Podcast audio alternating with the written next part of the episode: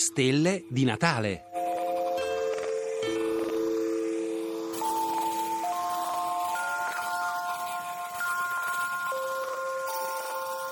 Sirio, colei che arde.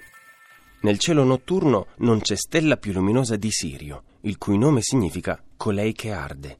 Rappresenta l'occhio del cane maggiore, uno dei cani da caccia di Orione.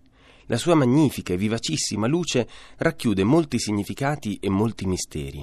Utilizzata dagli egizi per prevedere le inondazioni del Nilo quando la si vedeva sorgere assieme al sole, e considerata dai greci capace di colpire gli uomini con le sue influenze a causa della sua intensa scintillazione, Sirio appare più brillante di tutte le stelle solo perché è tra le più vicine, la settima precisamente, a otto anni luce dal Sole. Sorprendentemente, nel secondo secolo d.C. Tolomeo la descrisse di colore rosso, ma è impossibile che Sirio abbia cambiato colore in così poco tempo. Nel 1718 Halley si accorse che la posizione di Sirio e di altre stelle era cambiata rispetto ai cataloghi stellari più antichi, demolendo l'idea delle stelle fisse. Tuttavia il movimento di Sirio tra le stelle appariva ondulato, segno della presenza di un astro nascosto nel suo intenso bagliore.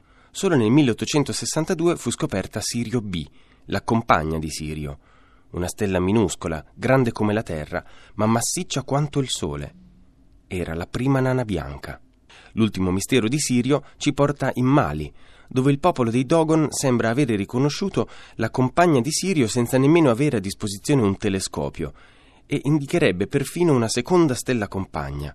Ma questa è probabilmente solo una leggenda metropolitana. Di fronte alla stella più scintillante non sarebbero certo gli unici ad aver preso un abbaglio. Sono Stefano Giovanardi, astronomo, e vi auguro buone feste.